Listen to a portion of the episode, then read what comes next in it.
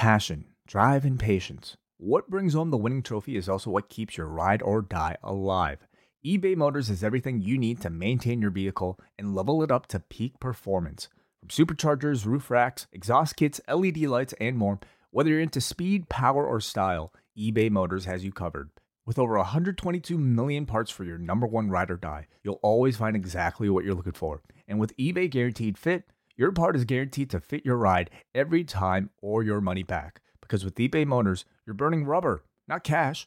With all the parts you need at the prices you want, it's easy to turn your car into the MVP and bring home that win. Keep your ride or die alive at ebaymotors.com. Eligible items only, exclusions apply. The lights they were dimming, his ego no more. The arrogant fool asleep on the floor. A new champion stood as man of the house, and the 10 foot tall man was now small as a mouse. The hero had conquered and saved the day. Good night, Wendy. And little Annie. And night night, AJ. As if they don't have too much on their plates. The Kings of Combat Sports podcast, John and Wade. They'll talk about the things they did that day. They'll analyze the work of Vince and Triple H. Rewind to SmackDown. Rewind to SmackDown. Rewind to SmackDown. Rewind to SmackDown. Rewind to SmackDown. Rewind to SmackDown. Rewind to SmackDown. Rewind to SmackDown. Hello, everybody, and welcome to Rewind to SmackDown. I'm John Pollock here alongside Wai Ting, back with you on this Tuesday night, Wednesday morning. How are you doing, Wai? Doing okay. Yeah, um, bit of a headache today. I know I, Oh. I I'm I'm not usually the type to complain so much about headaches, but I really felt one today, and I w- really wonder why. So, um, bit of a headache. Oh, I tend I I, I realize now these kind of uh, early portions of the show are, are just as much about uh, I think our physical updates as they are anything. Yeah, did did John and Way make it through another week? That's kind of our update. if you hear our Are voices, they still alive? we've already won. you know, I was thinking about this today. Though I've talked about it in the past, but every so often I'll get an awful migraine. I get maybe two of them a year, and it's just unbelievably awful. Hmm. And the last one I had was exactly one year ago. And I remembered the date of September the 12th. And it was a night that I, it was the worst. Just, I went to work that morning and it was so bad. I just got up and left. I went home and I tried to sleep for the entire day. I just was crippled. I could not do anything. And I knew there was an episode of SmackDown I had to watch that night because we recorded our shows Wednesday morning. Oh, just the worst. Well, I mean, again, I have to commend you for your incredible recall of specific dates. Um, I would This, never. this one I remembered because it was just it was just so awful, and I, I remembered it being the day after uh, September the 11th last year. Wow. Okay. Well, let's hope it's not an annual thing. Uh, at least it's not for you, but maybe it'll bounce back and forth between Oh, us. could you imagine? Have I just jinxed things as we are just uh, two hours away from September the 12th? don't. But but this is actually a significant date for us because, uh, of course, the first re- review away came out on September 11th. Did it not? Was that the date it came out on? I feel like I actually- because Ground It- it- Zero. Uh, yeah, yeah, it was. So I don't know if this was the exact date it came out on. You, you're probably right. I actually I don't know that date. So look at that. That's why I feel so sick. We've Man. been doing this for nine years. So does this count as an anniversary? Well, I mean, we we kind of have a have a new anniversary. You know how like you meet somebody and you're dating, that's kind of like one anniversary, but then you get married, it's like a different anniversary date. We didn't get married to them though. We had a divorce, and we went and met someone. uh, we we we fell in love with with uh, with ourselves. We th- man, we were in we were in this relationship, and it was just going too long. Yeah. and we just ended it, and now They ended couldn't it, be really. happier.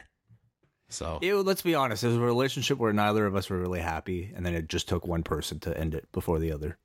yeah, it's like it's not you, it's me. You know what? It, that's cool. Let's let's just go on our separate ways. September 13th was the first uh, review. That sounds right. That Yeah. sounds right. September 13th. Close so, enough. so look at that. Yes. That was our first ever review. It was all of like 35 minutes. I can't believe you and I reviewed a three hour pay per view. You and I, who can't shut up now, did that in 35 minutes. I imagine I haven't listen, gone back to listen to that show. I imagine like the notes weren't nearly as meticulous. Um, you know, No. uh, which there, There's I- no expectation. I don't think we we planned for anyone to listen to it, so it was probably very brief. I have no idea. I, I went back once and listened to it. The audio sounded really poor by Mm. our standards. right. Okay, well, uh, that's fun. I, I guess also the birth of the Scott Putski Award on that date. That is right. that Scott means a year from now it'll be the 10 year anniversary of the Scott Putski Award. Jesus. Imagine that. Wow. Well, well what a what a, a significant uh, day in John Pollock and Wai Ting history. Uh, September the thirteenth is two thousand nine. Do you remember anything else from two thousand nine? What was going on in your world? Um, honestly, no. It it doesn't feel like it was. It felt that feels like a long time ago. Yeah. At the same time, it doesn't. So, um, yeah. Sorry, not right now. Give me a second.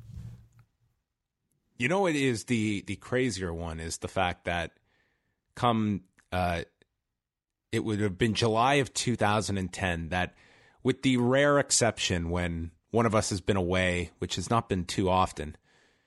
Think of all those Monday nights you have sat down to watch Raw with notes being taken, with times being uh, calculated. Yeah, it's it's approaching like Oh. a, it's a quarter of my life. That's insane. And it's even more now with the three hours, which is, man, unbelievable. We're, we're having a really retrospective moment here, just looking Kind, at I mean, it's kind of become like a routine thing that I really don't mind that much anymore. You know, especially now, it's like it's it's a job. Like it's, I don't, I don't think of it like wow, I've been doing this for that long. It's like you know, you you probably get up like some people get up and they work out every single day, and they probably don't think that much of it. you I don't- sit I don't do that. Watch Raw. Yeah, that's my workout. No, it's, uh, yeah, it's, it, you're right. That's a good way to describe it. Just part of your routine. I don't ever, you know, it's, it's rare that I'm like, oh, I got this to watch tonight. It's like, you know, it's part of your, your job. I enjoy chatting with you. That's like the the Yeah. prize at the end of a really crappy Raw. If it's really bad, I look forward to it. Mm-hmm. That's right. Yeah, Then it's I like a to bitch with workout you buddy. about it. Exactly. Yeah. It's like you and I are there in the gym, and there's uh, someone with awful form, and you and I are just the jerks that are laughing at him. We're actually in that analogy, we'd be the people who would just go to the gym to make fun of people, and we wouldn't work out at all ourselves. That'd be like a funny YouTube series. Yeah.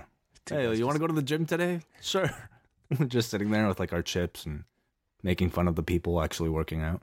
One of my favorite ECW vignettes, just to bring it back to wrestling, was at the start of the Heatwave 2000 pay per view. And this was when the Blue Meanie had lost weight. So he wasn't as big as, you know, he, he was. But he was still the Blue Meanie. And he's there with uh, Jasmine St. Clair on the beach. And he goes up to this dude who's just like ripped on the beach.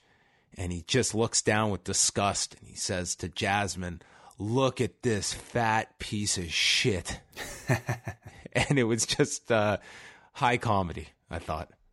Oh, that's great. It's kind of like Oscar making fun of somebody else for having a bad accent. Man, I thought that was pretty smart. did we not just talk about uh, the Tempura boys and then tonight they're chatting about teriyaki? Uh, yeah, yeah. Though I, I wouldn't necessarily say the two are, are related. You Yeah, know, they are I- related because on the New Japan show that we just reviewed, Jim Ross accidentally called them the Teriyaki Boys, and then we were discussing that. Okay. I guess so. I guess teriyaki is just kind of one of those commonly heard Japanese phrases that people will often mistake. Well, we'll get into that. Uh, lots to come. Uh, let's chat a bit about uh, this week on the Siteway. Um, is this the only show we have this week? I don't think so. and I guarantee you this won't be 35 minutes. I feel like this chat's This- already been 35. This is my third show in 24 hours because I chatted with WH this morning. So that one is coming out Wednesday. So I've done a lot of talking in the last 24 hours. Yeah, over the last week. I mean, you just did a UFC 228 review that's up on the site right now. Of course. Oh, that feels like months ago now. Yes. Yeah. We did Rewind to Raw last night.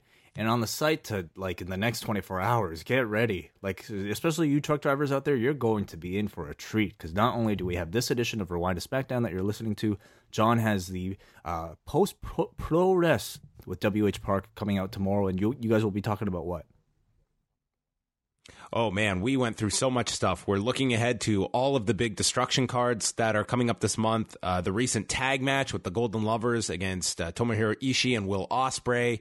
We're chatting about uh, Hideo Itami's return to Pro Wrestling Noah earlier this month for his match with uh, Naomichi Marufuji. The Yoshihiro Takayama benefit show. Stardom's five star Grand Prix. Uh, All Japan's recent show with uh, Zeus defending the Triple Crown against uh, Shuji Ishikawa uh, a packed, packed show with WH. I'm looking forward to that. Uh, but if that's not even enough, if you're one of those truck drivers and you're driving from what, like, uh, Toronto Alaska to Alberta, or even Toronto to Chicago, I know that's a long ride. then depends uh, which way. We'll we'll have the double shot out for you on the Post Wrestling Cafe. Yes, we are going to be chatting. Uh, my, I will be chatting about last week's Lucha Underground episode, which I promise you, folks, I'm never going to review a Lucha Underground that I don't feel is worth your time uh, or mine. Uh, in addition, Way and I are going to both discuss this past weekend's uh, Ring of Honor television, which featured the 30 minute Iron Man match between Jay Lethal and Jonathan Gresham. And uh, Way, you're also uh, going to be reviewing a comic. Yeah, I've been tasked with the job of reviewing this Rey Mysterio comic book that we received. It is called Rey Mysterio. It is being published by. Uh, it, I, I actually I will. Uh, I don't have the name of the publisher in front of me, but it is a part of the Masked Republic Luchaverse. Uh, so it's a comic book starring Rey Mysterio, and I will talk about it. Our first comic book review. All right. Um, are we discussing being the elite on the show at all, or no? I think we could briefly mention kind of what, what, what they're up to. They're taking a bit of a hiatus, uh, but we could talk about the last edition of that show as well as maybe the last edition of uh, uh, the the the fallout from Nick Aldis and Cody. Wonderful. Okay, so that's all on the double shot. Go now. Patreon.com slash post wrestling, or just go postwrestlingcafe.com. Very easy to sign up, and you get that bonus show. Then we have uh, on Thursday, we're going to have up next slash Forever Young with Braden Harrington and Davey Portman. They're going to be reviewing this week's NXT, this week's May Young Classic, episode number two, and they will be joined by female wrestler Dahlia Black to chat about the May Young Classic as well. So they've got a guest this week. That's amazing. I love that name, Forever Young. I think it's brilliant. Um, and I love the fact that they swap. So, like, Braden typically leads up next, but on Forever Young, the May Young review, you have Davey leading. So I, I think those guys are are great. And uh, except uh, for Braden, who gave me this terrible cold. Well, he's not perfect, but uh, good for them getting a, a guest this week. So you can check that out. On Friday, we've got the return of Rewind Away. I don't know how well this one's going to be received. What do you mean? I don't know. I just I'm always skeptical about the MMA reviews, but we've got UFC 194 that Way and I are going to be reviewing, featuring Jose Aldo and Conor McGregor. Uh, maybe we should watch the entire fight when we review it. Oh, okay. Sure. We could probably watch it five times. We'll probably watch it Five times, dude. We a hundred times, really. It's a very short fight. Uh, but I'm really looking forward to catching up with Robin Black. He's going to stop by because, uh, along with Way, uh, they covered this show in Las Vegas back in December of 2015. And Robin Black did a, a pretty well circulated interview with Conor McGregor in the days leading up to that fight because Conor McGregor outlined how he was going to beat Jose Aldo. So we'll chat with Robin on that show, and that features our Espresso executive producer, Joshua Martin, who has selected UFC 194. He actually as, uh, can't make it. He's like he's he's uh he's out um doing some very important stuff it sounds like. So uh Joshua Oh. won't be able to make it, but in his place will be Robin Black. So hopefully Okay, so he's got a surrogate on the show. Yeah. Yeah. All right. Uh, also, Friday for our double double ice cap and espresso members, Way and I are going to be sitting down. We're going to watch the 1998 Hell in a Cell match between The Undertaker and Mick Foley. Uh, I'm going to have my head in my hands. I'm going to be shaking my head and uh, probably bringing up points I, I've made many, many times prior. Uh, we're going to sit through the Hell in a Cell, which Uh, the WWE is celebrating its 20th anniversary three months later, and that is going to be available uh, in video form. The match rewatch that a lot of people are debating what we should call this thing. I'm really looking forward to it. Uh, it's been a while since I've seen that match in its entirety, and uh, uh, I mean, so much of it I think has already been talked about, but I feel like watching it live, mm, it'll be a different experience, and especially before the the special coming out on Sunday. I think. Do you think that's a more famous match than Bret and Shawn at the Survivor Series? Bret and Shawn at the Survivor Series. Um, hmm. I I do. I do. I mean, if we're talking about the match itself, because like I feel like Bret and Shawn is more about the controversy after the match, or maybe during the end of that match. Um, but as far as like Fa- famous is a hard word to Yeah. describe, but I would say this is just totally anecdotal. That if I walked down the street and ran up to 15 people and asked them uh, about Mick Foley versus The Undertaker Hell in a Cell, I feel one of them would know what I'm talking about. And Bret and Shawn, I don't know. It, that in, in wrestling, uh, that was a historically significant match and yeah, was very, very famous. Maybe, maybe it is even more than the Hell in a Cell, but I feel that I think it also. I, I would imagine so many people have seen at least a highlight of Jim Ross's call of the big bumps in Yeah. that match. I think it depends where you're asking to. I think you know, obviously in Canada, maybe a lot more people might be familiar with the Bret Hart story than um, the uh, the other one. But I I would probably still lean towards Hell in a Cell. But you know, it's an interesting case because I would say neither of them are necessarily matches that you think of in total. They're more like specific incidents. You know, with with the screw job, it's like it's the the sharpshooter at the end. And then with the Foley thing, it really is just those two spot those those two falls through and off the cage that you think about. Like I wouldn't consider necessarily either of those mm, things I would refer to as complete matches, the way I would like a Bret versus Steve Austin, for instance. Right. So that's coming up on Friday. We'll we'll have that out for you. On Saturday, new edition of Eggshells is coming your way. Chris Charlton, he is up to the year 2001, and he's going to be joined by Rich uh, from Voices of Wrestling, who we just met in Who we Chicago. just met, a very nice man, Rich. So yeah, happy to have him on the on the on the network. Great. And then Sunday, it is, oh, sorry, Saturday. Man, this is a very packed week. Saturday, Way and I will have a special uh, bonus show for members of the Post Wrestling Cafe with a review of the Destruction card taking place in uh, Hiroshima this weekend with Kenny Omega and Tomohiro Ishii for the IWGP Heavyweight title. Yeah. A lot of wrestling this weekend. And then Sunday, it's Hell in a Cell Day. We will have our usual review after the show. But for those uh, that are part of the double double and above uh, tiers of our Patreon, we will be doing a live video stream of our review. So you will be given login information. And as soon as Hell in a Cell ends, you can log in and you can watch us do our review of the show. Uh, if not, you can just wait till afterwards and download the show for free, uh, like usual. Yeah, so John and I typically um we will review these shows and and we'll kind of like uh it, like essentially it'll be just a, a- camera into our live session like you know mistakes and all uh, although we're kind of perfect so we probably won't make any mistakes None. um but you know yeah yeah hopefully it's it's an experiment and uh why don't you guys check it out It'll be tremendous. So there you go. Uh, you can go postwrestling.com, postwrestlingcafe.com. And I know everyone is stopping by postwrestling.com on a uh, hourly basis. We're going to go through some of the news items from today.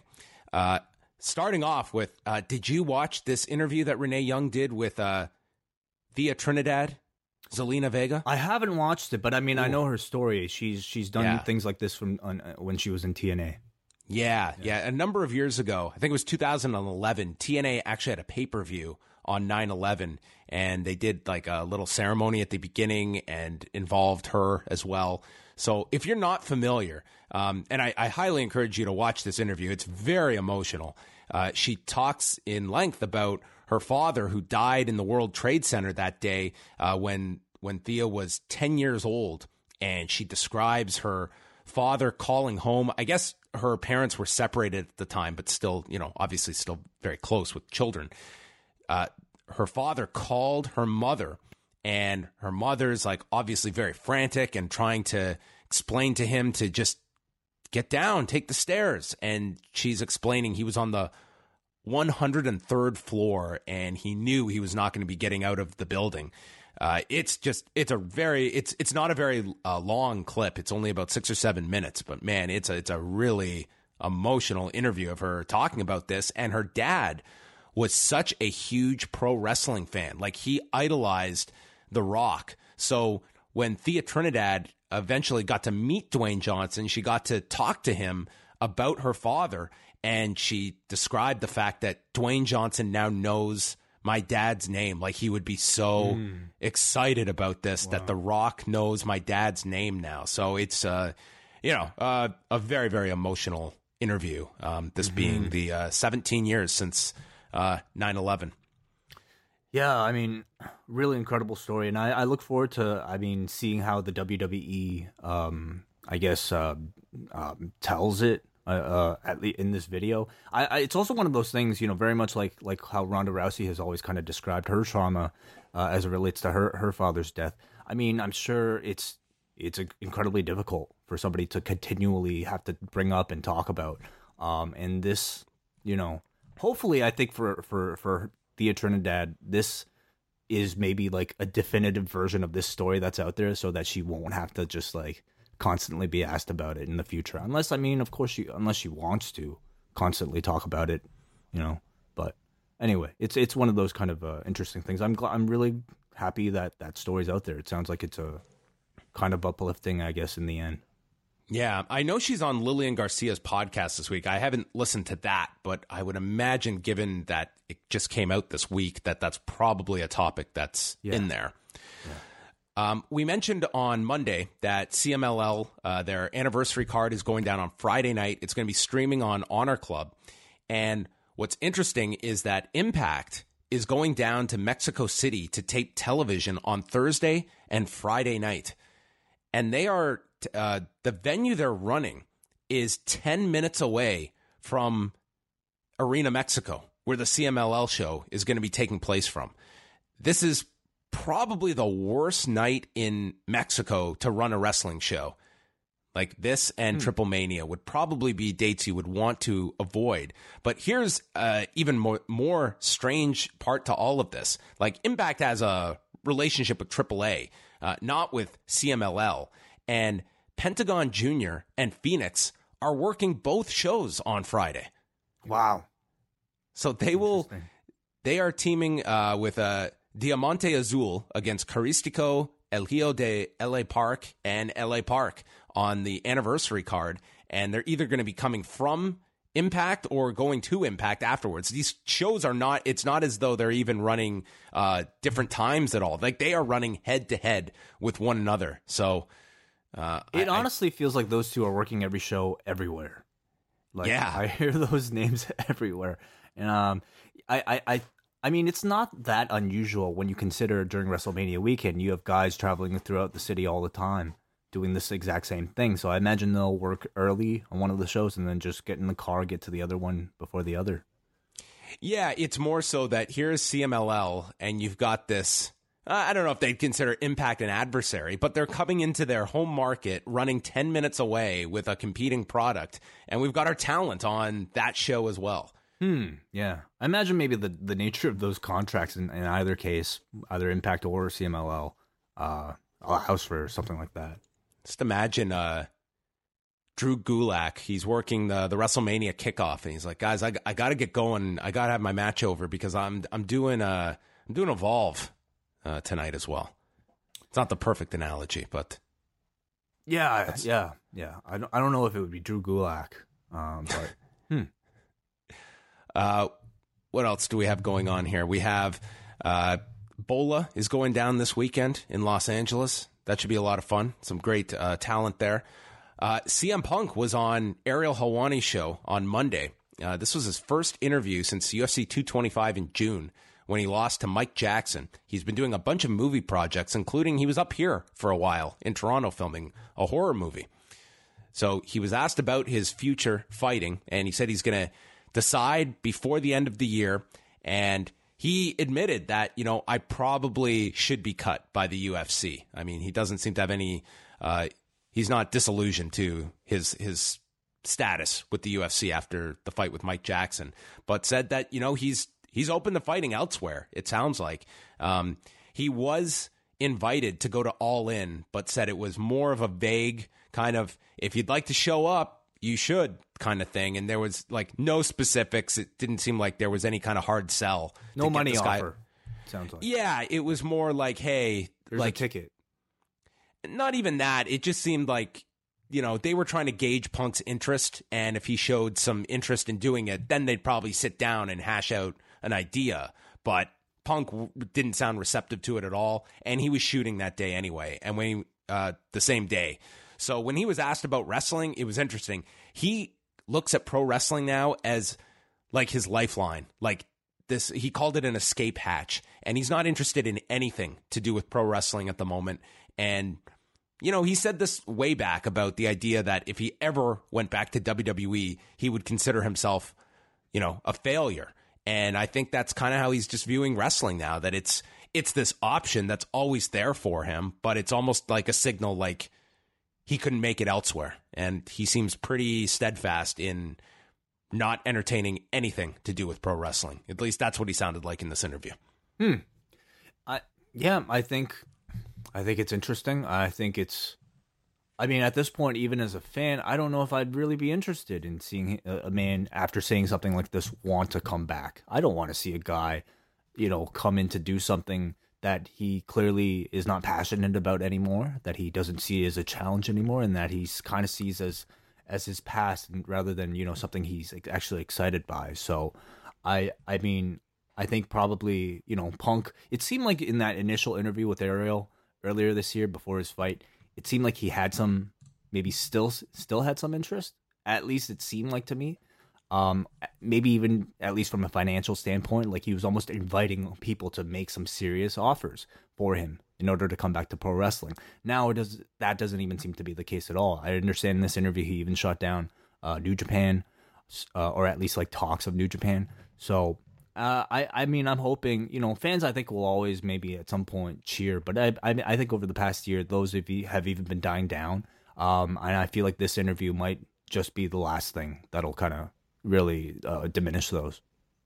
Yeah. I I think that there's this this love hate deal that many people have with CM Punk. I think that they look at man, this guy has so much that he could I mean, what you're seeing in professional wrestling at the moment, this was everything this guy talked about uh, of what he wanted to see um you know his vision of pro wrestling really play itself out. And now it seems the the table is set that this guy could make uh this guy could be a massive difference maker if he were to come back and go in opposition to the WWE and I give this guy credit that the, you know he could easily cash in on a ton in professional wrestling. And he doesn't opt to do that like he just did that signing uh all in weekend which apparently he did very, very well for that one day of, of signing. Like there's clearly, um, you know, a fandom for him. He could walk in and he would be a major player, um, and he chooses not to. And I, I think that you know, if he's not passionate about it, I, I commend the guy for you know sticking to his you know his desires and is not interested in pro wrestling.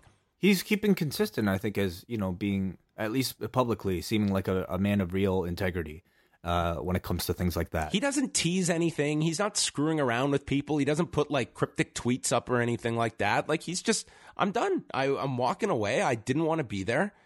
I mean, I don't see how you can be negative towards that if he's got other things he wants to do. Yeah. I mean, look look at the what he went through during that that first UFC fight. And granted, I I don't think he should have been brought back for another UFC fight. But I do give him credit that he went through all of that again and going through that uh, on such a large stage. There are many people that would never imagine uh, doing that again. Hundred percent. Yeah, absolutely. And it sounds like I mean, if he's serious about continuing his MMA career, um, he's probably gonna have to fight on some smaller shows.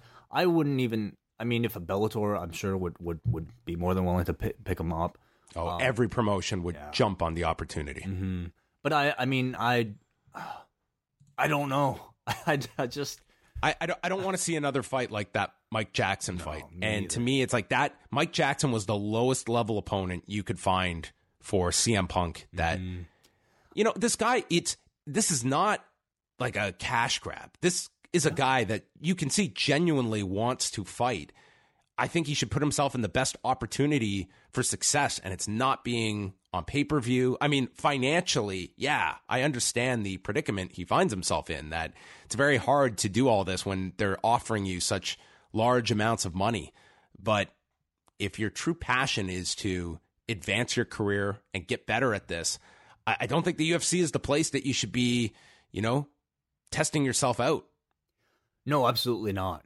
Uh, But you know, like you mentioned, it's kind of like uh it, it, I mean, promotions that hire him are kind of in a tough position because they're probably going to pay him a lot of money, and therefore you have to kind of see some investment on your return by putting Yep. this guy on your pay per views or on your TV shows or whatnot. And if you're CM Punk, like, you know, you're not stupid. Like, you only have so many fights every sev- several years, so you have to kind of take that money. And so he's kind of being forced to put put himself into these very high pressure situations. I mean, either way, I I I, I just I I think th- clearly this guy is like really into MMA. He really wants to have a somewhat success, some success in it.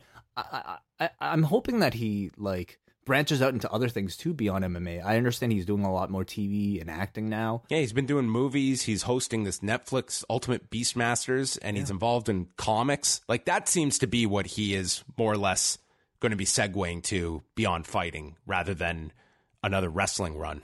That I'm more curious to see, to be honest, more more so than his MMA career right now, is how well he does as an actor. Because I think, by from all accounts, like he seems like a wrestler who would perfectly translate to, to the to the movie screen. Um, but we'll see how well he does. Sorry, there's a printer going on uh, right next to me. I don't know if you guys can hear that. No, it just sounds like you're at work. You sound like you're you're very busy. Maybe you're printing off his next uh, screenplay. Yes. All right. Well, let's get into SmackDown from Tuesday night, Lafayette, Louisiana, at the Cajun Dome.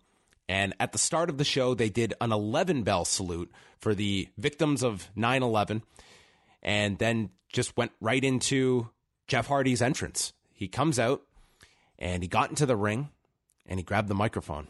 We got a live Jeff Hardy monologue. Demons are all around us. He says those demons are taunting us, tearing us apart, and he's had to overcome them in his life to become a better man. The only way to cleanse those demons is to face them head on. And on Sunday, he faces his most venomous demon and will confront him in his version of paradise hell in a cell. Randy Orton doesn't know what it's like to face someone who has fought back from their own hell so many times. He's a daredevil with no fear, and he has prepared his entire life for this match. And he will unleash a lifetime of torment and suffering until Randy fades away and classifies himself as obsolete. Tonight, he cleanses another demon from his past in Shinsuke Nakamura, and then I'm going straight to hell. Enjoy the show. Only Jeff Hardy could do this promo. Oh, it is so true. Yeah. Um, There is no one, there is no one else in this industry that can do this promo beyond Jeff Hardy. you know, I don't even think the Finn Balor demon could cut a promo like this. No way. It seem like no way. that natural. Yeah. I don't know what it is, but I think this like crazy Jeff Hardy type of promo, like I enjoyed this a lot more than I did Triple H's, you know, um, I'm gonna beat you Undertaker type of promo on Raw. Like I think it's a style that certainly works for Jeff. He can get away with sounding like an alien because he looks like an alien. And uh I buy it. I really do buy it. I believe that this dude is so in his head and so out there that these are the natural words that are coming out of his mouth. Uh, it doesn't feel like it's necessarily written for him. It feels like he's the one doing the writing, and therefore, I, I genuinely get into it. He he did a callback to the to the uh, obsolete theme song thing, and I noticed maybe only a smaller portion of this audience kind of caught that reference. Um, you know, at this point, I think everybody knows the delete chant, but I think the theme theme song from that whole TNA run is still a bit more of a deep cut that maybe much of this seemingly more casual crowd didn't catch. Yeah, Matt Hardy just put up this Q and A video on YouTube, and he's just taking all these questions, and he's asked about. Uh, I can't remember what the question was, but uh, it was like, "Did you prefer broken Matt Hardy or woken Matt Hardy?" Oh no, really? Okay. And I'm just like, here's Matt Hardy, who's been like auditioning for a producer role, and I'm just expecting to hear him just, you know, praise how how much bigger the platform is now with this. No, he was pretty much saying like, yeah, you know, a lot of people were disappointed with uh, Woken Matt Hardy, and uh, you know, uh, I can understand that. There's a lot of differences in WWE. I don't have all the uh, in TNA, I had complete control of this character. In WWE, complete creative control does not exist, and you have to be mindful of sponsors and He said all this? Yes, he said Wow. all of this in this video. You have to be mindful of being PG, and he didn't have all the control over the woken Matt Hardy character. And, you know, I thought uh, as honest an assessment as you're going to get from a WWE contracted talent about, you know, a gimmick that really did not come anywhere close to uh, its previous incarnation. And it, it was just interesting. Some like he's choosing these questions to take, and one of them is, "Would you ever go back to Impact and Ring of Honor?" And he was smart with the way he worded it in saying, "You know, I want to end my career in WWE. That is the best case scenario." But I also know that sometimes the best case scenarios don't play themselves out. And then I'm not going to lie, I could envision myself going back to Impact or uh, ROH for uh, you know one offs and having a limited schedule like Chris Jericho does. So yeah, it was it was kind of interesting, but you know you could certainly read between the lines that the the Woken character certainly did not hit his expectations in. WWE. Well, you know, the man can be very outspoken when he wants to, and I mean, I, I, I if you're watching this, I, I don't think you can be all that surprised that he's probably himself not all that pleased with how things have necessarily turned out for for his run. That said, like even if he's not wrestling, I feel like there's still a lot of life to having a character like that around. Like that is, I think, the perfect type of character you would have as a manager of a potentially you know tag team or, or a young younger talent. Uh, he could do a bunch of vignettes still and not have to take a bump at all. So I, I, I certainly don't think it's it could it's the end of You have to imagine though that now looking at the way things are, can you envision that character in the Scott D'Amore Don Callis led Impact Wrestling? yes I can. That's what I'm saying. It's Yeah. like he he would be like that's a drastic difference from the Jeff Jarrett Impact Wrestling that he left. Mm-hmm. That you know he got this great return in WWE, but I mean if he's looking at continuing uh, to wrestle with that character, it just seems like that would fit in so naturally to the Impact presentation today as opposed to a year ago. Do you think he would get paid as much though? oh he would not uh that that's kind of you're you're turning in uh you know financial compensa- compensation for creative uh fulfillment that i think he would get more so in in impact um and also being able to have you know his own schedule and being able to you know he did he did well outside of WWE it's not like this guy was uh you know hurting at all like he was someone this is a guy that saved his money At least not And- financially, but we, I mean, he had to wrestle some pretty hard matches when he was out there. Yeah, but he didn't have to do them every week. He could be very select. He could be very selective, and with, with WWE, I mean, it comes with its positives and its negatives. So, getting back uh, here, we have uh, Shinsuke Nakamura out, and the match begins. Jeff Hardy hit an axe handle off the apron with his hands, not with a uh, store bought item. Apparently, uh, like it's a thing. Axe handles. Yeah, I guess. Also, I don't know if you heard about this today, John. Hurricanes are a well-known drink. From Get New out of here. Did someone point that out to you? yeah. Well, one, one I think. Yeah. No. Thank, Thank you you. to all, No. to the seventy-eight of you out there. No, I appreciate it. I do. I learn something every every time. Yes, I, I I've never heard of those. Uh, it sounds like it's a it's a New Orleans specialty. I would love to have one with a beignet next time. We will we will definitely do it. So, uh, Tom Phillips, did you notice he was a stat machine on this show? He had so many statistics. He mentioned that only Triple H and The Undertaker have had more Hell in a Cell matches than Randy Orton. Okay. Cool. Yeah. Nakamura got in control. Hardy fought away from a, a guillotine. Then Nakamura's driving knees into his side. Graves says this could stop Jeff Hardy's momentum. And if Jeff Hardy loses tonight, he shouldn't even show up on Sunday. That's what a loss to Nakamura could could do to him. Nakamura kneed him off a vertical suplex attempt. Hardy came back, whisper in the wind. Uh, this crowd, it took a while for them to get into this. Uh, and it wasn't until Jeff Hardy's kind of final sequence uh, and the loss of his shirt. Maybe that's what was harnessing them. Uh, took his shirt off. Everyone's yelling. Goes to the top. And then we got the, the Randy Orton uh, shove out of nowhere. This is the new meme. Shove Knocking a guy off, off balance out of nowhere. Yeah. Well, he doesn't He do the ran- RKO anymore. No, I kind of like that he's not doing it I love anymore. it. Yes. He uh, the DQ is called. He rams Jeff's head into the steps repeatedly, attacked him with a chair. He teases the RKO, but it's blocked, and then Hardy lands his own chair shots, a twist of fate, and a swanton, leaving Randy Orton laying. Mm-hmm. This was our first example of the babyface getting one up on the heel going into the pay per view on Sunday. That I thought was a little backwards, but um, yeah, th- this match didn't do a whole lot for me. I thought this crowd was kind of sitting on their hands for most of it, and this, I don't know, it just didn't seem all that inspired to me. I think there's always a pretty high baseline as far as like crowd reactions go for Jeff Hardy matches. I, I, I just see him as somebody who always manages to engage his his fans, even by doing the same things over and over. But I agree. I thought it was a pretty by the numbers match from these two.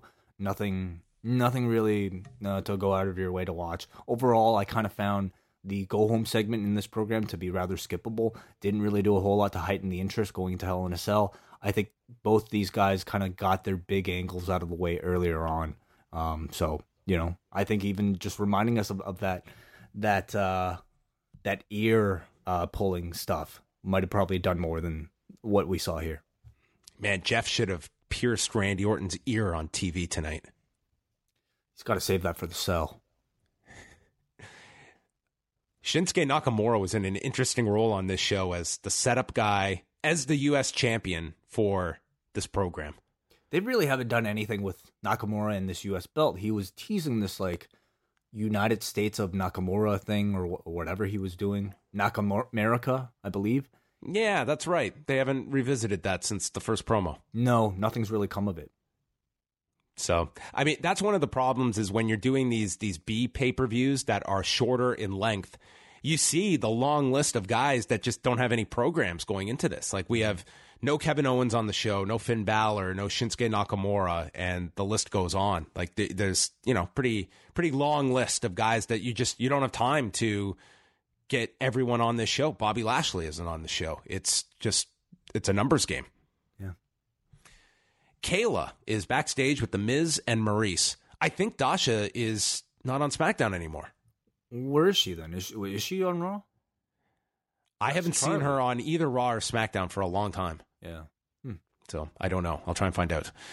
But Kayla here is with The Miz and Maryse. This is Maryse's first singles match in seven years tonight. She says it took Daniel Bryan three years to come back. She only needed five months after giving birth. I thought that was a great line. It was great. Yeah. You're lazy, Daniel. Miz asks, What do they call Daniel and Brie? And Kayla is so quick to answer, The yes couple. The yes couple. Miz calls them the sure couple, as in, sure, I'll marry him. We can't do any better. And Miz calls it a marriage of convenience, although it's not so convenient for Brie, who's had to come back to work to help make money for them because Bryan's off picking berries and reading books about saving the environment. Hmm. Wow. I wish more people were concerned about the environment. Miz is just uh, deplorable. Uh, you know, I'll say kind of on the promo front, I I've been, I mean, closing angle aside, which I thought was excellent. I was I've been a little disappointed to be honest with you. I think I think you you know when they With what? With with this program. Oh, this program has not hit uh, Daniel Bryan. To me, I can't remember him being this low since maybe God before he won his first Well, world title in 2011. I don't know, but the the big cast thing, I, I wasn't a big fan of Uh, he's he he feels lower to me than than then. really. But But I there was the, at least the freshness of his return at that point. but I think the potential for this program should have been so much bigger for this match. Meaning, like I think you and I both talked about uh, the the total Bella's bullshit idea. uh, of them actually going. Oh yeah, they never did that. No. Yeah. And I'm, I mean, I guess they could still do it, but I mean, it would, it would be for this match. I feel like you would have done it. Um, and beyond that, like they have some great material to work with, but certainly it hasn't reached the height I, I would say of uh, their last match. AJ Styles was shown earlier today in an empty arena. He says that Samoa Joe knows his weak spot is losing his temper. Joe brought his wife and daughter into this, and he says, I know a lot about Joe too. Joe has a family, but I would never mess with another man's family because I have integrity, and that's my strength. Joe's strength is running his mouth and intimidation, and he's a piece of shit, but he catches himself. The guy could have just said, dude, this is a pre tape. You can swear. And he calls him a piece of garbage. He says when the bell rings, that he's going to have the upper hand and he's going to show Joe how phenomenal he really is because this is the house that AJ Styles built and it isn't for rent and it isn't for sale. Yeah, so we know the WWE loves dog analogies and home ownership analogies, house analogies. I think these are the two things Vince McMahon probably has uh, is most familiar with outside of wrestling: owning property and dogs, perhaps. Uh, good stuff. I, I thought I like these empty arena promos. It gives them a serious vibe. Yeah, this was uh, a fine promo with more to come later with Joe's rebuttal. I like how they give equal time to everybody on these shows. Like there's always a response to someone. Next week, we've got The Undertaker responding to Triple H. Um, yeah, it's like, um, it's like seeing like um the delivered. It's like it's like uh, you know, uh, candidates during an election. Got to give equal time. Kayla was with Charlotte backstage. She requested a match with Sonya Deville tonight because she thrives on competition. And she doesn't talk about it like Becky does. And she's going to teach Becky it's easier to talk the talk than walk the walk this Sunday. And then my favorite uh, advertiser in the history of WWE advertising, Control GX, the first shampoo with a brain, had a feature on Seth Rollins, who this week is the smartest wrestler. The smartest wrestler. Okay. This shampoo, I need to try this. Um. Okay. Yeah. This this product has opened my eyes to advertising as a whole. Like be so ridiculous that you just can't help but not be curious. Do you use shampoo? Because you you shave your head. Yeah, I don't I don't really uh that's a good point. I don't really use shampoo. I'm going to grow my hair out just to try Control GX. Okay. Good. the first shampoo with a brain. If anyone's used it, I, I would love to hear uh, if you if you feel more intelligent as a result. Is it a placebo effect? Please let us know. We got to come up with something for this podcast. What a shampoo sponsor! Oh, a tagline. Oh, If you listen the to post wrestling, you will become more rich. You'll have lots of money. the the first wrestling podcast without a brain. Okay. Yeah. They had a long raw recap on the Roman Reigns Braun Strowman stuff. They is it just me? Do you sense that they're more so trying to promote each show significantly more? Like there's a lot of you know raw integration on SmackDown and vice versa now. I didn't see this as them promoting the other show, but more so promoting these joint pay per views and finding ways to, you know, um, I, I think there's still still probably a lot of people out there that might not watch SmackDown that watch Raw, or maybe to a lesser degree, vice versa. Uh, that I think you know, like if you're trying to sell this pay per view, you got to sell some of these top matches and. Uh, y- y- how are you going to tell people that Ronda Rousey is going to be on your pay per view if not by doing something like this? Charlotte Flair took on Sonya Deville. Mandy Rose was in her corner. Phillips mentioned Charlotte is 18 and 2 in pay-per-view singles matches. I think for the Right. title. Yeah, yeah, yeah. At one point, that was a At uh, one time, that was a marketable streak that Yeah. people were really getting into, and then she lost out of nowhere at a random Fastlane pay per view, and it ended. Yeah, that was a year ago, wasn't it, or or more? That was over a year ago. We are in the the state where the other streak ended earlier this year with Asuka. Right. Yes. Sonya pulled Charlotte's hair, and then Charlotte staggered away into the corner, And Corey just said, nothing fancy about that. I didn't know what happened here. There was a sunset flip that got stopped. Charlotte drove her f- face first into the mat with a knee, and then Mandy distracted. Charlotte still lands a big boot. They go through a commercial. DeVille hit a spinebuster, went for a triangle, and then Charlotte tried to lift her up from the triangle setup and was going to bounce her off the top rope into the mat, but this bounce did did not go off well. And Charlotte just had to like lift her up and adjust and then slam her down, applied the figure eight, and then DeVille tapped out. No, I mean, it, unfortunate. Uh, I think that little spot. Um, I thought the match was fine overall. I think Deville has been looking pretty good in there, uh, considering I think her her her level of experience. So yeah, this was okay. Yeah, it had had its hiccups. Charlotte is taking some selfies with fans, and then a mysterious fan attacked Charlotte, and it's Becky wearing a wig and glasses. She attacked Charlotte on the ramp, applied the disarmer, and says the title is coming back to her Sunday. And Tom Phillips, with his stats, mentioned it was two years ago today Becky last won the women's title. She last won. Wow. And then, uh, yeah, Becky and her, I think as she's walking up the ramp, says two years has been too long, too. So, yes. I think Becky has just been so cool as this badass anti hero character. I mean, doing something like this again, it really straddles the line between, you know, doing things that some people would consider heelish, but I think to uh, your more. Uh, they were chanting audience, for her at the end of this. Like, yeah. they were. They were like, into her. An older audience will see this and be like, "Man, that is so cool." It's the exact same thing we see Chris Jericho do all the time. Uh, like dressing up as Pentagon and then like by the way, did you hear that podcast? It's insane. What an incredible story that is of Jericho um, flying from uh, whichever town his his band was touring in, getting into Chicago, sneaking through a fan, getting a fan to delete a photo that that uh, who caught him on the plane, and then he, the- he's landing as zero hour has already begun. Yeah. So he thought he'd be safe. Like all the fans are going to be at the arena. And this one guy wearing a Bullet Club shirt is on the plane and took a photo of him. tried to sneak a photo of him. And he was going to post this online. Yeah. And the guy, I guess Jericho's buddy that he was with, with Fozzy, yeah. went up and got him to delete the photo. I don't want to spoil the story because I think Jericho and his uh, co-host do a great job of, of do, uh, covering it. Just listen to the latest Talk is Jericho. It's it's fantastic. But I mean, doing something something like that, I know the guy's supposed to be heel, but man, it's a total babyface move, of course, to a big section of the audience at least. So uh, Becky continues to to just be this great anti-hero character. Dare I say, perhaps even the Aqua of the women's division.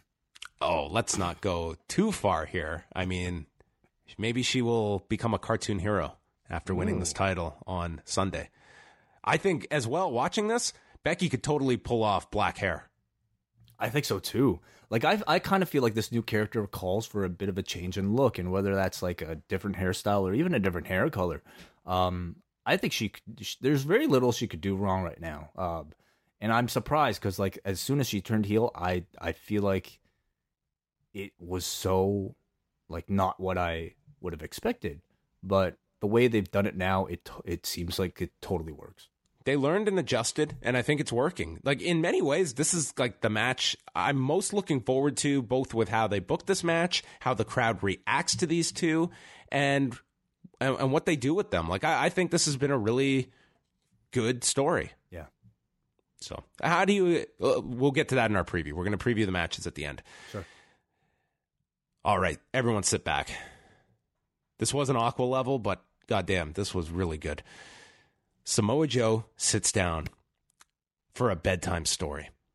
This is shot in the back. We've got like uh like little like nursery rhyme music that's playing, if that's a term. And he has a book. This is like an actual book. And I feel like I should just throw this over to you to describe like was this like After Effects? Like this was I thought this was one of the best WWE video packages I've seen in years. So yeah, they have like Samoa Joe uh, sitting down telling us a story with this physical book that Samoa Joe has written. By the way, oh my god, it starts off with a photo of the back of the book, and it's a photo of Samoa Joe uh, as the author wearing like a suit, just looking corny as hell, but hilarious. The storybook is called Night Night AJ. He starts flipping through the book, and then we cut into like a close up of the book, and then we actually start to see um, footage. It kind of filtered into like this kind of uh, animated style. Uh, it, it it's it wasn't as fancy as I'm making it out to sound, but like for a backstage three minute video, quite a bit of work was put into this, and and I thought it was great. He had that that cut on his forehead that he had last week, so I'm wondering if they shot this last week, the sit down part, and worked on this over over the last week because this took some effort. Like this was not something you just threw together today. Mm-hmm. Yeah. Like this was a really well done video package. It explained the feud. Very different for a WWE video. Uh, I I love this. I, I thought this was just great. It was just really well written, very well produced, very well edited, and very well performed. So uh, I I really wish we got more of these. Whoever uh, whoever I think is producing these, it, it's just so unusual. I think for WWE television because you I, I know how much content they have to put out every single week so you don't often see people put this much effort into one single piece and uh, Like they wrote out a children's book, Oh, like with the the rhyming patterns. Like they wrote they wrote out a book here explaining the feud. yeah it was really well done i encourage So- everybody to at least look look up this segment online This was the best part of SmackDown for me. I love this. It ends where he's calling AJ an arrogant fool, and Joe is the new man of the house. And the final photo is a animated photo of Joe wearing the WWE title next to Wendy and Annie. this was actually a drawing like this was a drawing Oh, okay. yeah Yeah. Yeah, this was a tremendous segment. mm-hmm. From there, we move on. Uh, they were pushing throughout the show that Brie Bella and Maryse was the main event tonight. They were going very hard with that. Kayla then interviewed Becky, who just says that she will break Charlotte's arm after she takes her title at Hell in a Cell. That was it. It's going to We'll break see. her arm. The New Day is at their commentary table, getting set for the next tag match, and they throw to the back, and the bar is strategizing when Kramer Kingsman, kingston right they called him Kingsman. oh kingsman okay Yeah. He walks onto the shot and does a Vince impression as he's pronouncing Hell in a Cell and said that asks if they will make like expired milk and spoil everyone's fun and then threw right back to the new day. So they've they really enjoy this character that Kofi has uh, started to portray. Maybe maybe Kofi's going to re- uh, replace Dasha. As Co- Kramer Kingsman, hmm, uh, possible. I I could take a Kramer Kingsman cameo once, once a month or once every once in a while, not maybe every week, but yeah, once in a while, sure. So they were on commentary, and we had the regular commentary. And the bar took on Rusev and Aiden English. Aiden did a big introduction for Rusev. Uh, early on, Rusev back body dropped English over the top to land on both members of the bar on the floor. Cesaro then distracted and allowed Sheamus to drill English with his knee on the apron. And then Cesaro took one of the New Day's pancakes and just threw it away. They got the advantage on Aiden for a long time. Went through a commercial. Sheamus runs into the shoulder, uh, into the post shoulder first. Rusev gets the tag. He comes in, spinning heel kick, then pops up. Cesaro lands with a knee. The accolade gets applied. Sheamus breaks it up. Rusev then runs into an uppercut. The bar hits a double DDT, but Rusev kicks out of that. And then Sheamus is setting up for the brogue kick on Rusev. And then Aiden runs in, shoves Rusev away, and he takes the brogue kick. But Rusev is able to capitalize, hitting the Machka kick to pin Sheamus, and they win. So they will challenge the New Day on Sunday at Hell in a Cell. Hmm. Continuing that kind of Aiden English redemption story of him now being totally um an effective, I think, uh, member of Rusev Day, sacrificing himself in order to uh, let Rusev get the victory. Uh, get let them get the victory really. So I thought a pretty hot match. You know, I the result I think kind of surprised me. I would have expected them to go with the heels here against the New Day, but either way, I think it works. I'm I'm actually kind of just happy to see some fresh blood in the tag team division finally after um I feel like so many weeks of um kind of the same thing. R-Truth came out with Carmella, who is now part of his uh, his act, to take on Andrade Cien Almas. Almas did this great cartwheel backflip to drop R-Truth with this kick. Truth then blocked a suplex, hit a gourd buster. Uh, both uh, Andrade and Zelina did the tranquilo pose on the rope and apron. And then Carmella grabbed Zelina Vega, pulled her to the floor, and this distracted R-Truth, who got rolled up by Almas, who grabbed onto his shorts to pin him in 231. Brief match, but I think for what it was, it was pretty good, in particular Andrade. But I think real credit too to R-Truth for, you know, uh, really kind of stepping up from obs- obscurity into being involved in, I feel, what is turning into a decent little undercard program. And then Kayla was backstage with Asuka, And Naomi shows up. She said, I appreciate you having my back last week, but why? Asuka says she can't understand the Iconics accent. huh. Very funny. Uh, and I think it lets you know that she and the company are very self aware that a lot of Asuka's promos have not really hit because of the difficulty in understanding her accent. So uh, I think that little self-aware joke is is very welcome, and and it worked. Nobody's ready for Asuka's English. Naomi tells her that she has sass and can feel the glow. Asuka misinterpreted this and said, "I go," and started to walk away. And Naomi corrected her, and then Asuka mentioned teriyaki which Naomi happens to like as well, No, and they no, bonded. No, no, no, no, what? No. Please Asuka, correct me. Asuka said Kagayaki, which through my Google Translate searching means glow. So she Asuka realized, oh, glow, Ah. Kagayaki, and Naomi thought she said teriyaki. So I think what makes this work in 2018 because it's very easy to like have a oh Japanese person doesn't understand English type of gimmick, but I think what makes this work is that you have the American, the English speaker, being just as confused about the other language. So uh, it's showing ignorance and and may, on both ends. Uh, I think you know if you're looking for the NXT winning streak type of Asuka, you're probably going to be disappointed at this type of characterization.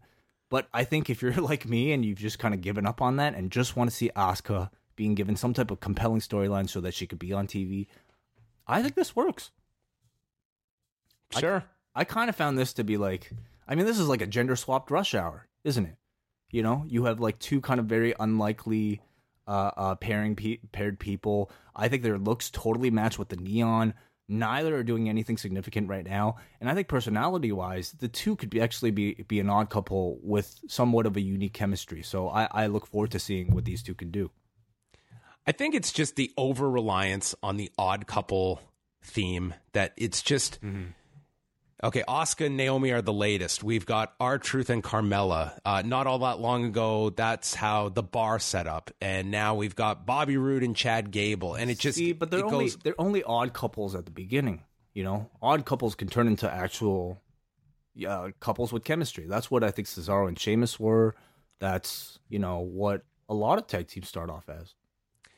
Yeah, I guess it's just it's it's the underlying comedy of where I see it's just such a, a go to for so many characters that again we we've talked about like just SmackDown is not as as kind of uh full of the the undercard comedy characters that I feel that's that's fifty percent of Raw um right. there that it's just uh I- you know it's something for Asuka but I think sometimes we just our expectations are so low that just anything becomes uh, a positive, and I, I think it's a really, it's quite the indictment that this is where they got with Asuka after a year.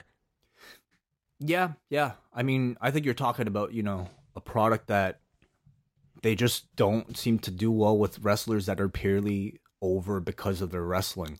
And instead, I think on the main roster, they look for for better or worse, they look for people, they look for personality and the ability to cut their type of scripted promo before uh, ability in ring. And unfortunately, Asuka isn't able to do one of one of those. Although I think perhaps look feel- what she did with this. Imagine reading this promo on paper and how these two were able to at least take so like on paper, I, I couldn't imagine being a performer reading this and saying, "How do I make this entertaining?" It's tough. And yeah. and Asuka, I thought did a great job with it. Uh, exactly. So I think it takes this type of writing, somebody be it being in there with Asuka, like a Naomi, who she can bounce back back and forth with. That that might be uh, the type of formula that that they need to to make something like this work. Final match, our main event: Brie Bella against Maryse. Brie's got a new shirt that reads "Yes Mode." Yeah, Bryan Bryan has it too. So I guess maybe that's the name of their tag team. Yes Mode. I like it more than um the Yes couple. The Yes couple. Uh, before the match began, we had some mixed match challenge promos for next week with Kevin Owens and Natalya. The text promos are back on the screen. Owens doesn't like the Team Pause name. And then we had Bliss and Strowman, who stated after they beat Team Pause, they are going to go all the way. Yes, all the way. Yes, teasing that um that flirtatious relationship between those two. And next week on Raw, The Undertaker responds to Triple H as our weekly diss track uh, continues to build up this Australia match. Yeah. They'd be terrible, I think, at making plans together. Like having to wait a week for replies. Come on. Like imagine taking a week to respond to a text. Do you imagine if The Undertaker was on the Mixed Match Challenge doing those promos? Oh, him and Michelle. Of course. Yeah, of course. Yeah. So the match starts. Maryse just immediately goes to the floor. She keeps teasing going in, but she won't. She's avoiding Brie. She got on the mic, uh, Brie, and called Maryse a coward. So Miz comes back, asking the crowd, "Do you think we're cowards?" They all cheered. He put over Maryse as being one of the longest reigning Divas champions ever. Brie and this city don't deserve this match, and they're going to leave. We'll see you on Sunday. Brie runs after Maryse, brings her back, and then Miz distracts, allowing Maryse to super kick Brie. Brie then grabs her by the arm, goes for the yes lock. Miz drags Brie to the floor. The DQ is called. Bryan attacks Miz, and they go into the ring, and Bryan gets tossed through the ropes and takes out Brie on the floor. Miz then attacks from behind, sends Bryan into the steps, and then Brie comes back. She fights off Maryse, threatens the Miz, and they're teasing the the French kiss DDT when Bryan returns, attacking Miz with the kicks in the corner with all these crazy cuts because every time Bryan hits a kick, they've got to go the opposite angle. Uh, he yells, "Don't touch my wife!" He teases punching Miz, but then Brie punches the Miz in the face, and Bryan and Miz stand. Uh, Bryan and Brie stand tall here in the ring to end the show. Mm-hmm. I've got to say, by the end of this, I didn't need to see the match. I'm done. like the even like Bryan taking out Brie, it was like for what point? She was down for a minute. She's up. They fought back. They fight them off. I agree. Yeah, I, I don't know if you needed. I think a closing shot of the hero standing in triumph, but I think that I mean it could very well. It's most likely leading to the heels winning at the pay per view. Don't you think? Isn't that the WWE rule? Oh, so this continues. Yes, not With the Bryan tag team, but Bryan and Miz. Yeah, Oh, I, I'm done with the feud. didn't they already Like, announce something for for Australia? they're doing Australia. You're right. Yeah, they're doing Australia in a number one contenders match. mm-hmm. So you're right. It's going to continue, and it probably will be Miz winning, and then Bryan's got to. Kind of makes uh, little sense that Bryan loses a second time, and then he's in a number one contenders match for the championship. But they can make anything make sense. Sorry, what's what's that? What's the number? the Australia show is a number one contenders match, so the one Oh. winner gets a future title shot. Okay, interesting. Well, uh, you know, I, I, I feel like um they must have had a lot of confidence, I think, in this closing segment to to like advertise Brie Bella versus Maryse as your main event of SmackDown. Uh, and I think, you know, maybe um the the, the, the like the, the the true maybe the backstory of this uh, match might be something that I'm sure total divas or Bellas might be covering the story of two new mothers getting into the ring together for the first time since having kids. I think that's a real, again, a very real story that I kind of look forward to seeing them talk about. Um, I I really actually I thought this was effective, man. I thought like the match really didn't go long at all. Instead, it just served as a backdrop for the angle. I thought Miz cut like a really great promo. I think pulling Brie out of the ring, leading to Bryan freaking out and attacking the Miz for putting his hands on his wife, really worked. And like I think in ring this was the hottest segment of the entire show.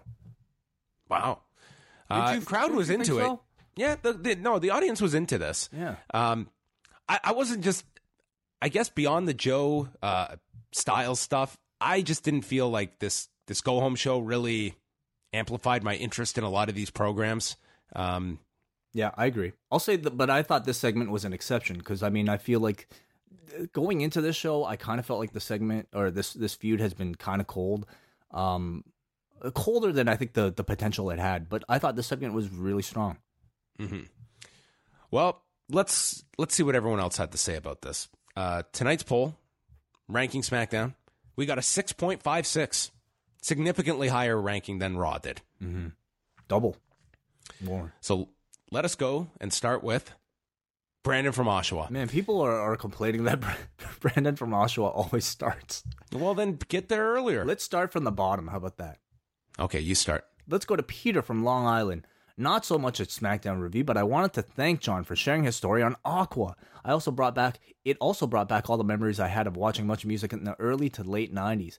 I actually remember Prozzak and their music videos, Milo the big guy playing guitar, and Simon the timid meek one. This all brought back memories of the Much Music Electric Circus and the Top 30 Countdown. Groups like the Headstones, the Tea Party, I Mother Earth, and Matthew Good always being on, as these artists were virtually nowhere on MTV here in the States. Having Much Music Canada here in New York was kind of like a new world of music for me, and John's story was a great trip down memory lane. I even get a kick out of the new few times you brought up Serial Joe. I must say I'm not an Aqua fan, but I've had the same experience with groups that I thought I long missed out on, and then decades later, they came back, and it's an experience you can't even describe. So thank you again, John, for sharing. Well, thank you, Peter. This is the SmackDown feedback here, so not really appreciated at all.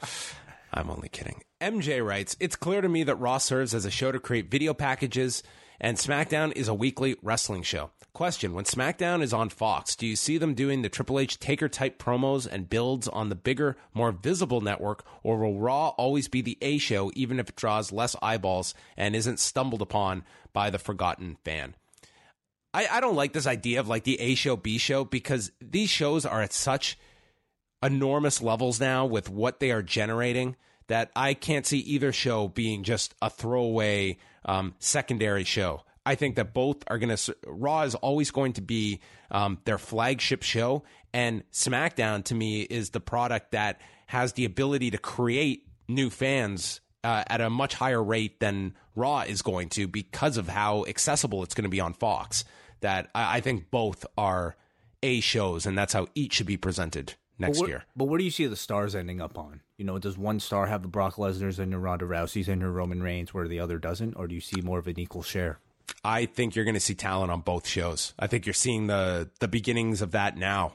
Like they are very much relaxing who shows up on which show, and it, it doesn't make any sense to me that you would keep people off Fox and have like I just don't see them going to to Fox with this current setup. Um, the the brand split does not really work for what they're attempting to do with these new TV deals, which should be to create as many new fans as possible and draw them in. And someone like a Ronda Rousey being exclusive to Raw, I don't think serves that purpose. It's it's an interesting thing to think about because I think they have more talent than ever. Yet, if they are going to end this brand split, it seems like they'll have less airtime than ever.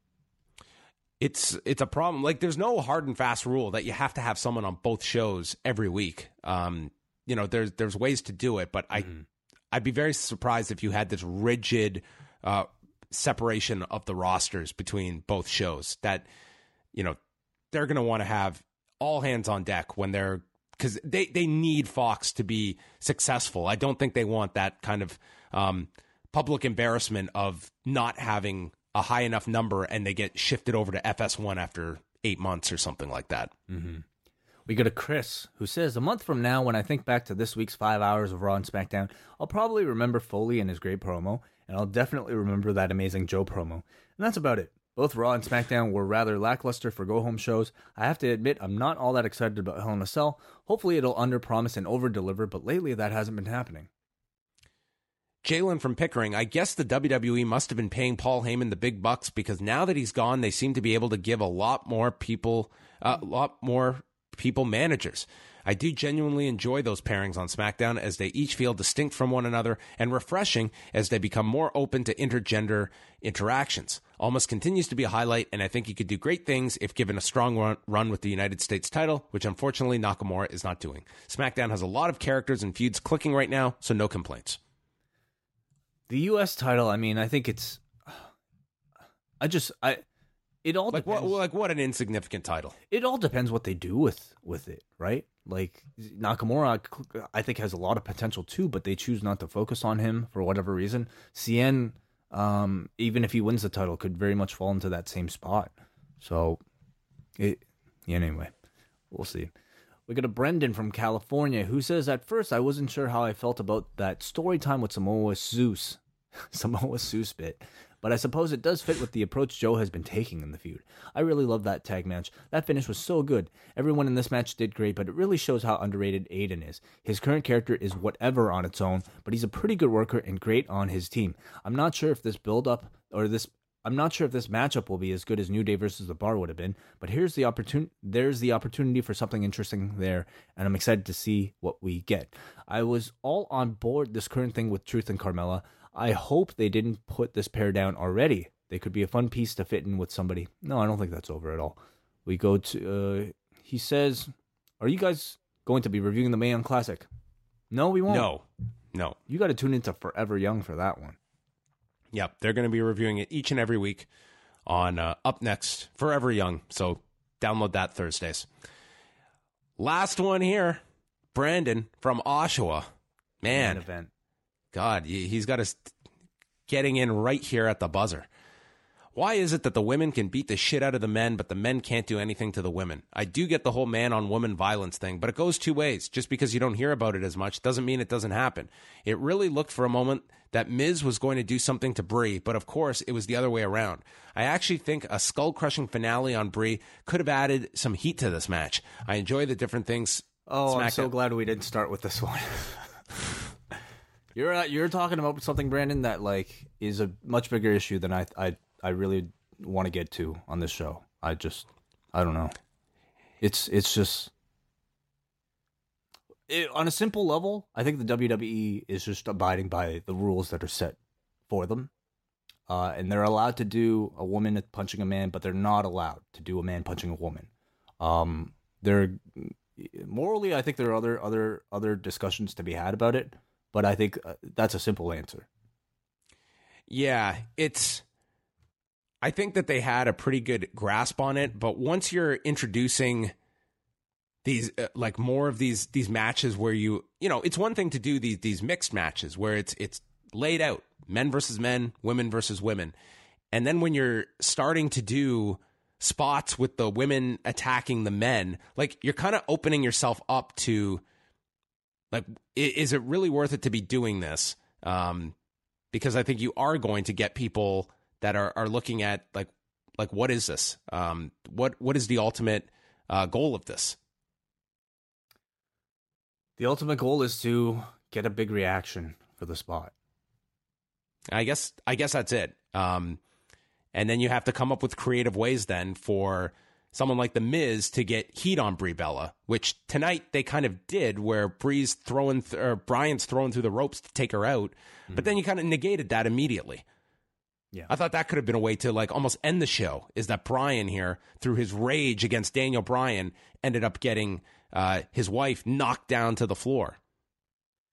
Is that the story they're telling though? Like Bryan being so blinded by rage. I don't know what the story is anymore because they have they've like gotten the better of Miz and Maryse, and I don't even know what the grudge is anymore. Well, they haven't won the match. I think Bryan still wants to punch Miz in the face, and now I think Brie wants to punch Miz in the face too, which she has. Um. Anyway, I, I I think the goal is just for them to win the match. He adds, I enjoy the different things SmackDown does from Raw. I like the second empty arena promo in two weeks. I like the story time with Joe, and I like the stolen Jericho New Japan angle with Becky Lynch. That was excellent. I thought Nakamura would really bring something to the U.S. title picture, but it's almost been brought down since he won it. Asuka really needs a mouthpiece. I'm sure Akira Tozawa needs a second income. Adds here, all the talk has been Charlotte Ronda for Mania, but how hot with how hot Becky is right now, could you see any possibility of Becky and Ronda for WrestleMania? The armbar versus armbar could be an intriguing story, I think. I don't see it. I think they have this earmarked for for a long time now uh, between Charlotte and Ronda. Like Charlotte is the one going out there and doing all the public appearances. Becky isn't, and uh, I think that's part of the reason why so many audience, so many fans are so into Becky right now because she is not the chosen one.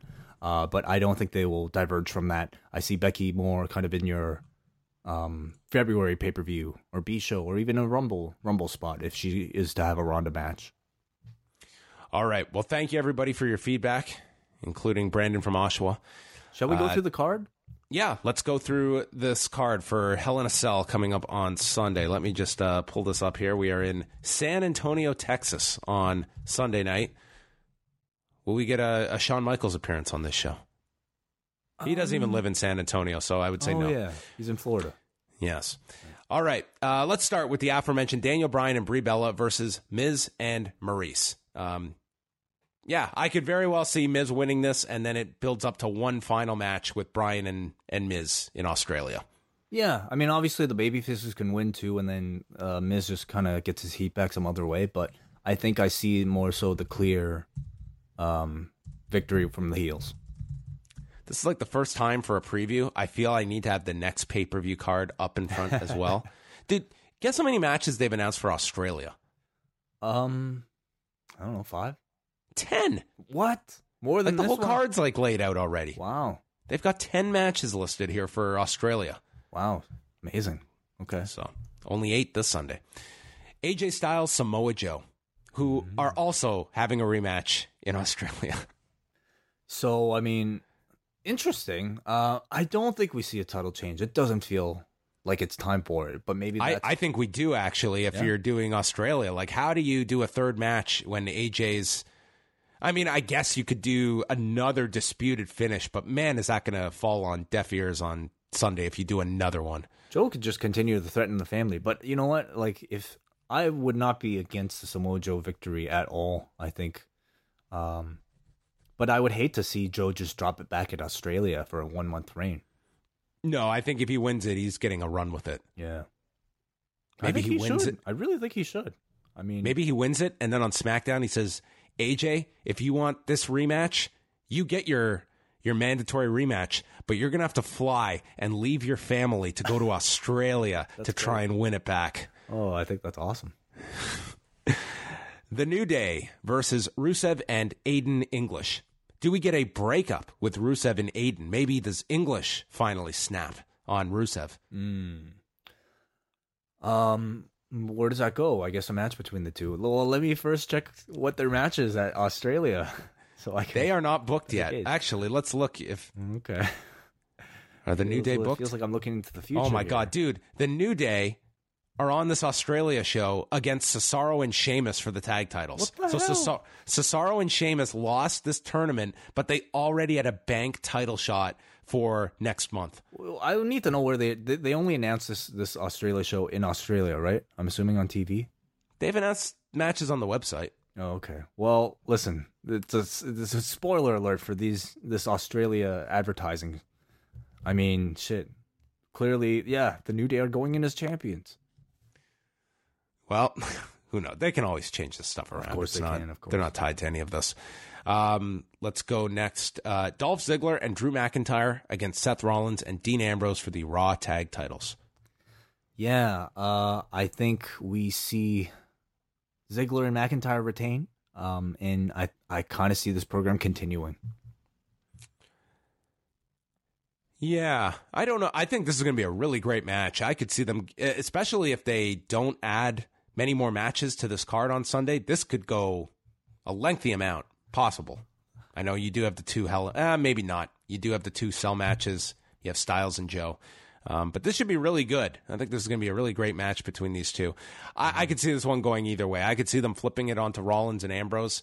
Um, but you are really trying to establish the um, this heel unit with Ziggler, McIntyre, and Braun. So I think it would be pretty nice to have the Shield with all the belts as something you know that you can kind of start parading around and really, uh, again, like like make the Shield feel like they are at their strongest ever with them having every title essentially. Are they missing any? if they win this one? No, this would be it. The cruiserweight. I guess they could bring in a cruiserweight to join the Shield. TJP. Uh, TJP. Yeah. Oh man. Put him in a vest. Charlotte Flair, Becky Lynch. Charlotte Flair, Becky Lynch. I'm with you, man. I think this is a, a, a feud that that has worked really well. To my surprise, uh, that adjustment I think made all the difference in the world, and I'm looking forward to the match. I think it'll be a really hot match. Obviously, very pro Becky. Uh, Becky needs to win. That's what I feel is the best for this story to continue. Is Mhm. Becky wins and Charlotte is in the role where she's chasing and has to question if she really did keep her her best friend back through all of this. You could tell a really great story here with, with these two. Well, we know they're having a rematch in Australia. They are having a rematch in Australia, so we, we do know that is, is going to be happening. Uh, Jeff Hardy, Randy Orton. What is Jeff Hardy going to do? They will uh, at least battle on top of the cell, is my Oh my belief. God. Um, I really don't want to see him jump. If if I feel like I don't even want to have this conversation, so we don't even have that expectation. But I mean, when you think of Jeff Hardy, Hell in a Cell, you have one visual in your head, and that's a swanton bomb off of the cell. and God, I just Like you say that, and you ant- anticipate the response that this is a different WWE than 20 years ago. They would not allow this man to do that. I don't believe that. they just did it. They last year. Like they have somehow not killed Kevin Owens uh, over the last couple of months, but it's not because of their discretion. Uh, this is a company that booked Brock Lesnar to put his elbow through Randy Orton's forehead at SummerSlam two years ago. So I I don't put anything past them when it comes to some ridiculous stunt that I don't know. I was thinking about this Monday as well. Is that you have made such a big deal about this Mick Foley match that, for better or worse, you have put that front and center in people's. Like, could you imagine a new fan? I know there's not too many that get created these days, but a new fan that's started watching over the last few months and they're ready to watch Hell in a Cell and they watch Monday's Raw. What is their expectation for what they're going to see in one of these matches? Yeah, yeah.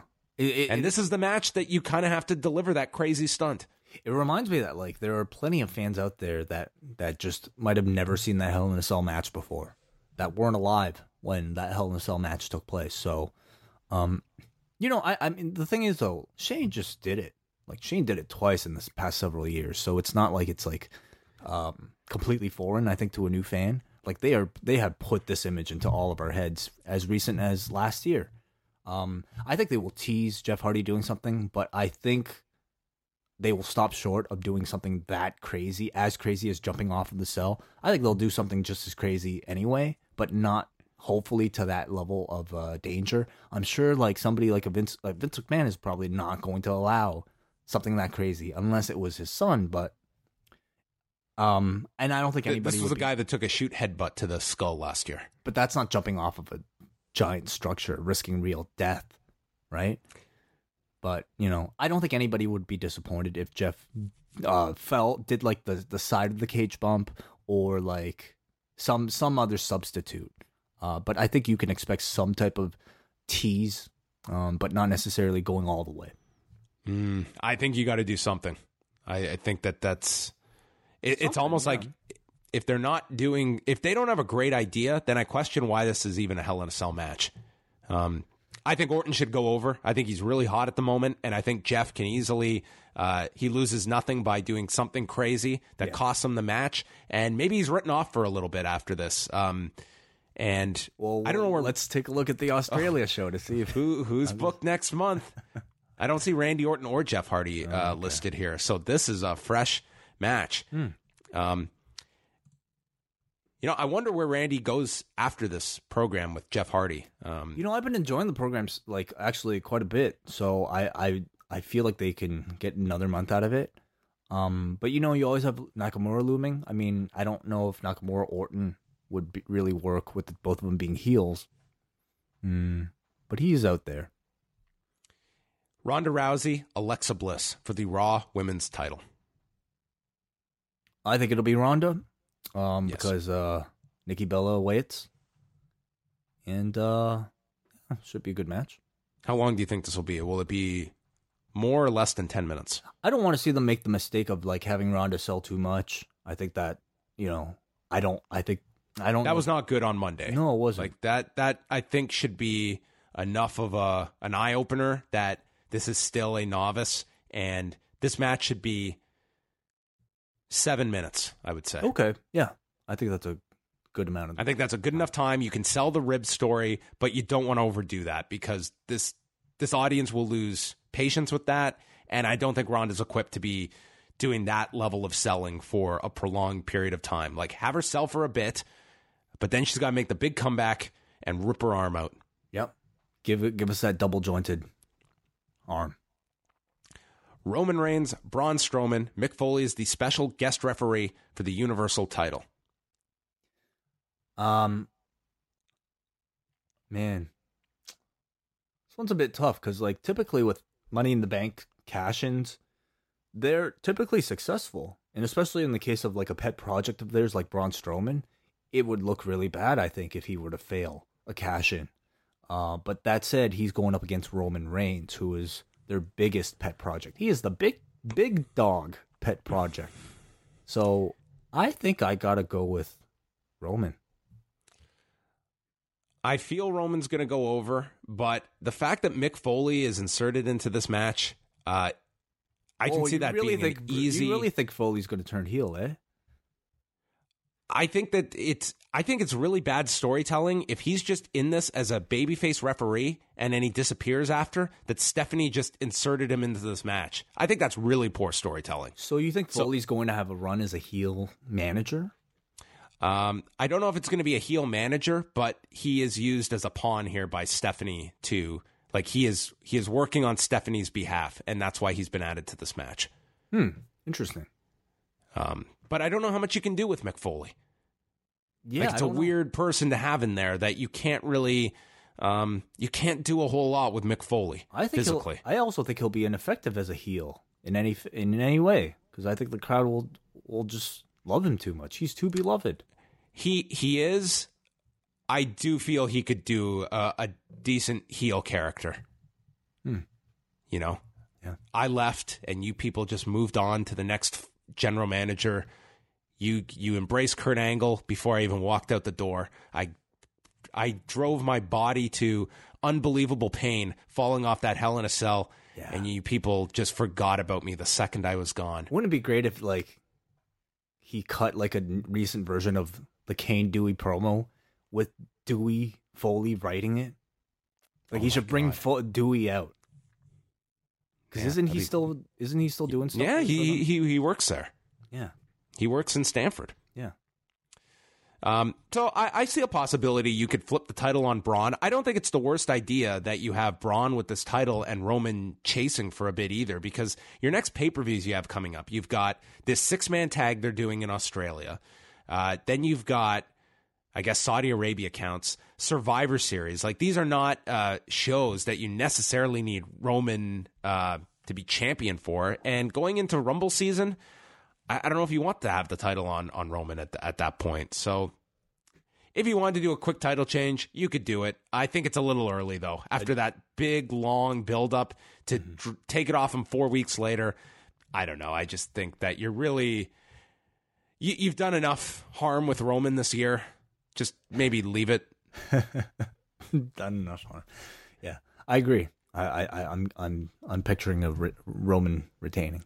So my prediction is Mick Foley makes no sense as the referee. Stephanie fired this man and then gave him booking power and the ability to be in this title match uh, on Sunday. So that's Hell in a Cell. I think it's going to be an interesting show. Um, I think that you know, looking at this card, like there's not really any matches that you know stand out as you know sore thumbs or anything. I think there's a there's a level of interest in all these matches. I agree with you. I, I I'll go as far to say, uh, uh, as to say I think maybe top half of uh, cards that maybe I've been looking forward to from the WWE this year. Like I I feel like there have been worse WWE cards um, this year. I'll certainly take this over much of I think um, some of those WCW shows we've reviewed recently. Well, high praise way to end the show. I had to qualify that really hard. I like that there's eight matches. I like that I'm only looking at eight right now. I hope on Sunday I'm not looking at 13. Yeah. Well, they're saving up for uh, this Australia show. What's going to be on the kickoff? Oh, good question. So I'm I'm assuming they will have something there. Um, I could see a match being at. I don't see any of these matches being put on the kickoff. That we well maybe the tag title match for SmackDown could end up there. Titus Uh, but- Worldwide, AOP. Yeah, that's I think more likely is they're just going to throw some matches in at the last minute that are of minor consequence. Truth and uh, uh, what's his name? CN. Again, yeah. Yeah. Well, that's Hell in a Cell, everybody. We'll be live immediately after this show. If you are a double double ice cap or espresso member of the Post Wrestling Cafe, you can watch live. If not, you can just download the show. We'll we'll have it up immediately after we uh, finish recording, so you can check out all of that. And what do you do now with your life? Well, look at your look at your podcast feed right now. We've got the double shot coming up. So go listen to us. We'll we'll check you out over there. So goodbye, good night, and we'll speak with you in a minute.